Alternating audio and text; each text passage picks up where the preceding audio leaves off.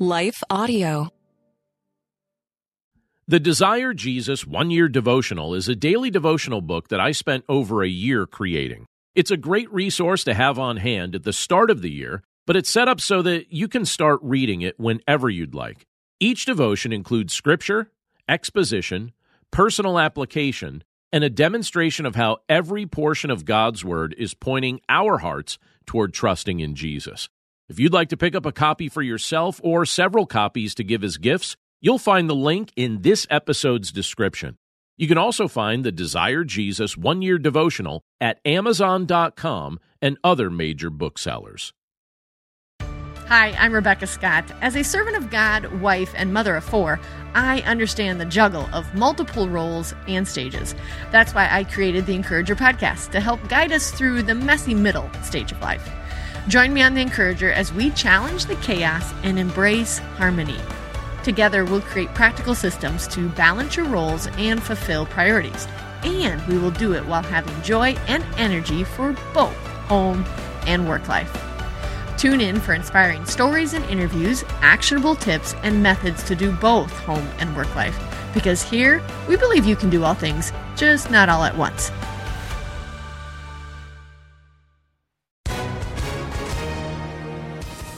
Hi, everyone. If you've been injured in an accident that was not your fault, listen up. We have legal professionals standing by to answer your questions for free. Call now and find out if you have a case and how much it's potentially worth. Call 800 497 4410. I'm here with spokesman John Wolf. So, John, tell everyone listening who should call right now.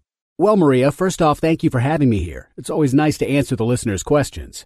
Now, as far as who should call in, anyone who's been injured in an accident and think you deserve compensation, give us a call right now. 800 497 4410. You'll find out if you have a case and how much it's potentially worth. Thanks, John. You heard it, folks. Take advantage of this opportunity and call now 800 497 4410.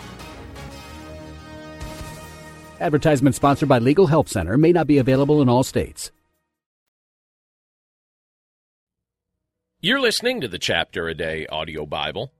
I'm John Stange, and today we're in Jeremiah chapter 39, and we'll be reading from the New English Translation. King Nebuchadnezzar of Babylon came against Jerusalem with his whole army and laid siege to it. The siege began in the tenth month of the ninth year that Zedekiah ruled over Judah. It lasted until the ninth day of the fourth month of Zedekiah's eleventh year. On that day they broke through the city walls.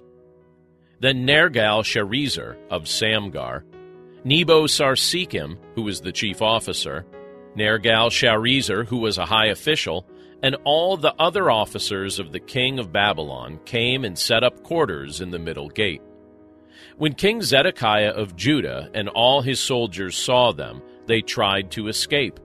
They departed from the city during the night. They took a path through the king's garden and passed out through the gate between the two walls. Then they headed for the Jordan Valley. But the Babylonian army chased after them. They caught up with Zedekiah in the plains of Jericho and captured him. They took him to King Nebuchadnezzar of Babylon at Riblah in the territory of Hamath, and Nebuchadnezzar passed sentence on him there. There at Riblah, the king of Babylon had Zedekiah's sons put to death while Zedekiah was forced to watch. The king of Babylon also had all the nobles of Judah put to death. Then he had Zedekiah's eyes put out and had him bound in chains to be led off to Babylon.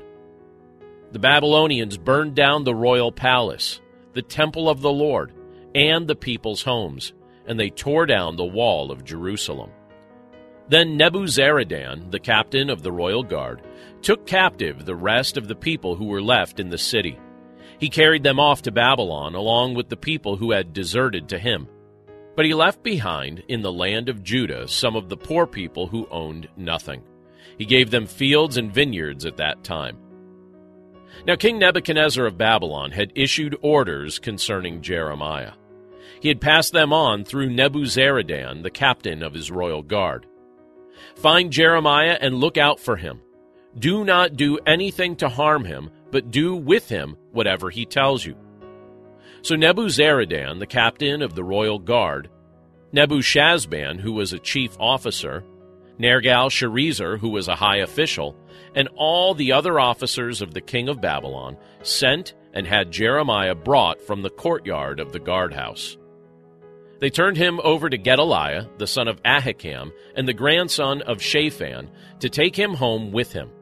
But Jeremiah stayed among the people.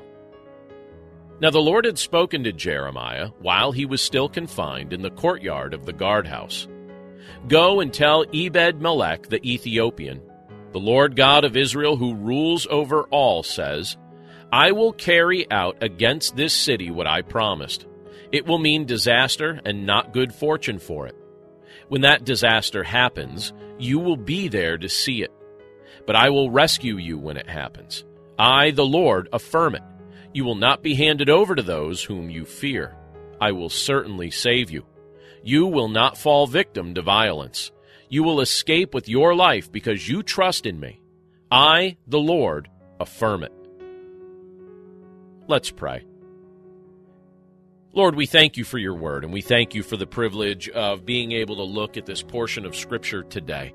And we thank you, Lord, for the fact that you show us through your word that when you make promises, you keep them, but you also delight to show grace and mercy to undeserving people. Lord, we see that in our own lives, and we also see that illustrated here in this portion of Scripture as you promised Ebed Melech that you would save him, that you would rescue him, that he would not fall victim to violence because he trusted in you. Lord, we recognize that your word is seeking to point our hearts toward trusting in you through faith in your Son, Jesus Christ. Lord, we pray that we would take that admonition from your word seriously and that we would rejoice in the fact that you have rescued us from eternal condemnation through Christ.